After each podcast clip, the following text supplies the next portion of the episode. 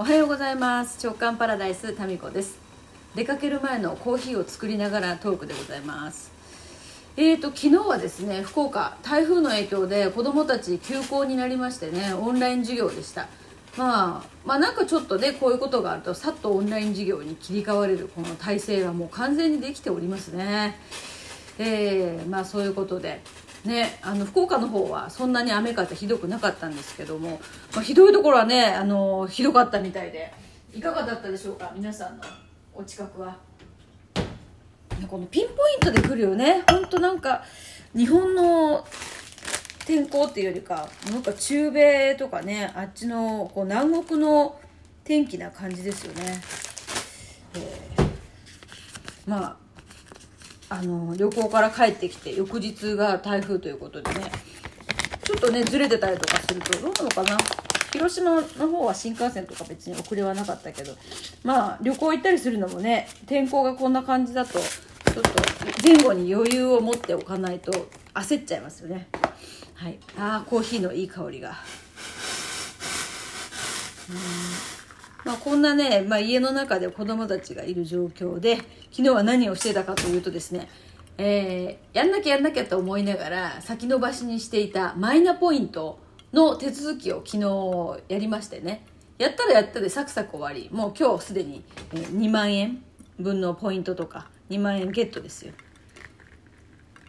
こういうのってやっぱり苦手でもまあいっかみたいにこの2万ポイントをスルーしちゃう人っていうのもきっといるかもしれませんよね。でご高齢の方とかもわけわかんないと思うんですよ。でも私もそのご高齢の方の部類に多分入っていてわけわかんなくなりがなりなる一歩手前だったんだけどいやこれねマイナポイントとかも結構そのじゃあやろうかなってよいしょってできたのはあの去年ですね自分会館 JK 塾の中で大人の文化祭っていうのをうちわでやったんですよね。でその時にそれぞれが好きな講座とかちょちょちょっとしたこうイベントとかをねオンラインでやった時にあの無料じゃなくってちょっとお気持ちをねあの渡ししたいっていう声があって500円でね、えー、参加できるみたいなそういう講座がたくさんあったんですよ。まあ、その参加者の方が主催して。でその500円送金するのにわざわざ振り込みっていうのは手数料もかかるしね、えー、金額が500円なのに手数料取られてバカみたいなんで。でそれをですね PayPay でお金のこう送金ができるようにしたらいいんじゃないかっていうねそのメンバー間の意見で。で PayPay を使えるようにしたんですよ。でそれまで私ね電子マネーって去年のだから9月まで電子マネーって1個も持ってなかったんですよ。一個使えてなかったのね。でなんかいろいろ電子マネーっていうのも種類があってどれにした方がいいのかわからないなっていう間にあれよあれよという間に電子マネーの種類も増えていってますますわかんなくなってもう現金でずっと現金かもクレジットカードっていうことで支払ってたんですけど初めてその PayPay っていうのをねもう本当にそのオンラインのイベント上で必要に迫られてでみんなでやったんですよ。でその時に結構ね PayPay 使ってない人多かったんですよ、まあ、年齢的にやっぱ私と同じような、まあ、50代40代の方が多くってそれでそうそう PayPay も使ったことがなくてね。でその大人の文化祭がもしなかったら多分今いまだに PayPay とか使ってなかったんじゃないかなと思って。だからあの時にとりあえず PayPay は使えるようになっといてね。よかったなと思いましたね。でその、まあ、大人の文化祭っていうこの遊びのイベントの中でねそのお金の少額のやり取りってことで、まあ、ペイペイを使えるようになった方が多くてでその他にもキャンバ簡単に画像加工がね無料のこうで無料の無料でおしゃれな画像が作れちゃうキャンバっていうねなんていうのあれウェブサイト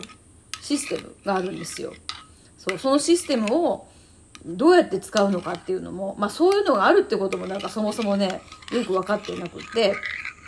で、その使い方もよく分かってなかった人が多かったんだけど、あの、自分というか JK 塾のワークの一つでね、画像をちょっと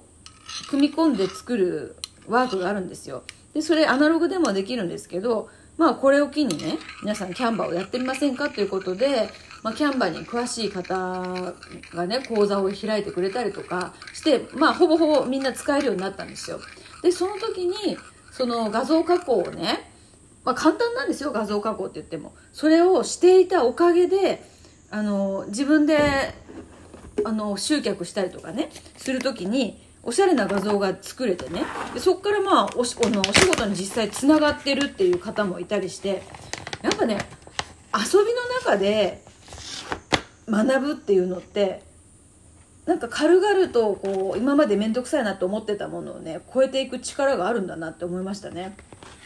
なんかわざわざこうね学びっていうことで、まあ、キャンバーだったりとかもしかしたらこの電子マネーの使い方とか、まあ、そういうのももしかしたらあるかもしれないんだけど、まあ、それはそれでいいんだけれどもそんなんじゃなくっても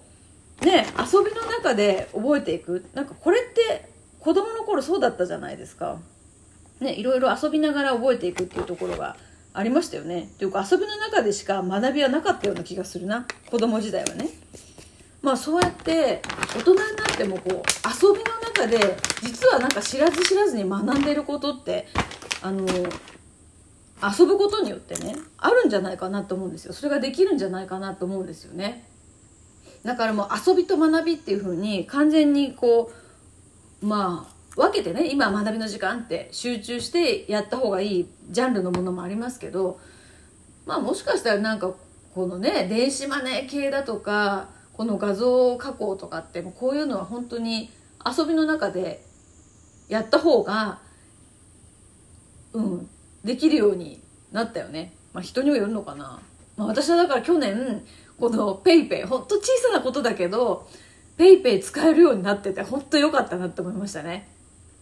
で PayPay ができるようになってきたからこそそのドコモの D ポイントとかどうなってんだろうなとかなんかそういうことに行けたし何か困ったことがあったりしたらこうアプリで解決できるものはないかなっていう視点を持てるようにもなったっていうね。そういう案外そこからその遊びの企画から自分のこういろんなハードルがね下がったり世界が広がったなって昨日そのマイナポイントやりながらね私も成長したものよねと思いましたね。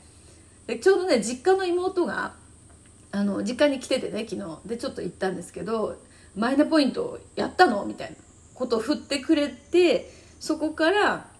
じゃあ PayPay あのやってるんだったらってことでねすぐできたんですよ。ま PayPay やってなくってもマイナポイントはねなんかいろんな方法で受け取れるんですけどね。まあ良かったですよ。PayPay もう初めてねコンビニで PayPay っていうのを聞いた時にはなんか私もねキャッシュレス化の波に乗ったみたいな。いや完全に乗り遅れてますけど。乗り遅れてますけれどもとりあえず乗ってみたっていうあの PayPay 嬉しいよね。今私 PayPay のポイントえらいね。 PayPay ポイントなりきになってますから。3万円分ぐらいあるんじゃないかな今。うん。まあ実際あんまりねペイペイとか使わないですけどコンビニにあんまし行かないからね。でもまあコンビニだけじゃなくていろんな面でねいろんなシーンで使えますからいやいやもうほんとスマホ一つでひょいひょいといけるあの若い人たちの軽やかさはねそこに追いつきたいものですね。ねでも時々ねやっぱ今でもよ PayPay のこの支払い方が分かんなくなるんですよね。でまたアプリがどこに入ってるかも分かんなくなったりっていうねちょっとまごまごはしますけど、うん、いやなんか何でもさやっといた方がいいよね。うん、でもいまだにさスマホ使ってない人とかいるのかな？いたらこれなんか手続きとかすっごい面倒くさいよねいろんなものが。いやそうそう。でまたね去年の年末にねえっ、ー、とね気がかり案件を潰すプロジェクトっていうのをみんなでやってて、まあ、それ講座受けてくれた方、ね、年間プラン作成しない講座っていうね講座を年末にやってその時に気がかり案件を潰す TBS ね。これ潰すね。TBS プロジェクトっていうのをやってて。でその流れでもうマイナンバーカード作ってたんですよ。結局ねその持ち越して今年作るっていうその年末には終わらなかったんだけど結局今年作っててマイナンバーカードも作ってたっていうのもなんかあのスムーズにね1日で受け取れたことですよね。なんでもやっぱさっさとやった方がいいね。本当に。でもさ面倒くさいっていうなんかマイナポイントとかもよくわかんない人にはよくわかんないじゃないですか。であれ腰重くなるよね。うちの両親とかも絶対一人じゃ無理ですもん。妹が全部やってました。そのペイペイ作るところから。うん。しかしスマホすごいよね。マイナンバーカードのさ上にこれ置いただけで全部情報を取り込めちゃうんだよね、まあ、クレジットカードとかもあと何ですか？電車に乗る時のあれ何ですか？交通え？なんかピッてやる乗るやつ。あれも電子マネーっていうの？まあだか名前もよくわかんないんだけど、まあ、IC カードか。IC カードの読み取りもいくら残ってるとか全部スマホでわかるじゃないですか。なんかそういうアプリもねこう入ってるんですけどそう前はねいちいちその残高を調べにね機械まで行ってましたもん。だけどスマホでできるんですね。いやこういうのやっぱね使えるのと使えないのって全然違いますよね。うん。いや今だから食事管理でしょ？それから体重でしょ？体重計に乗ったら全部スマホにこれ転送される Bluetooth でつながってるし。で今からジム行くんですけど音楽はもう骨伝導ヘッドホンで Bluetooth でしょ？でマイナポイントもこれスマホでしょ？お金 PayPay もここに入ってるでしょ？うん。これだけでいいよね本当に。でもこれがなくなったらもう何もできないよね。あとほらお金の管理マネーフォワードっていうアプリで全部連携させてるんですよ。これもあのクラブ JK のねあきこちゃんっていうね方から教えてもらったんですけどやっぱそういうのを知ってる人はねちゃんとしてるのよね。私は全部こうアナログでなんとなくここにいくらぐらいかなみたいな。そうだったんですけど全部ね今ポイントからあの投資信託の金額からですねその上がり下がり全部ここにですね一括で見られるというね。なんかねちょっとうんちょっとなんか若い人たちの波に乗ってるみたいな感じでちょっと嬉しいかな。あ今からじゃあジムに行ってまいります。それでは。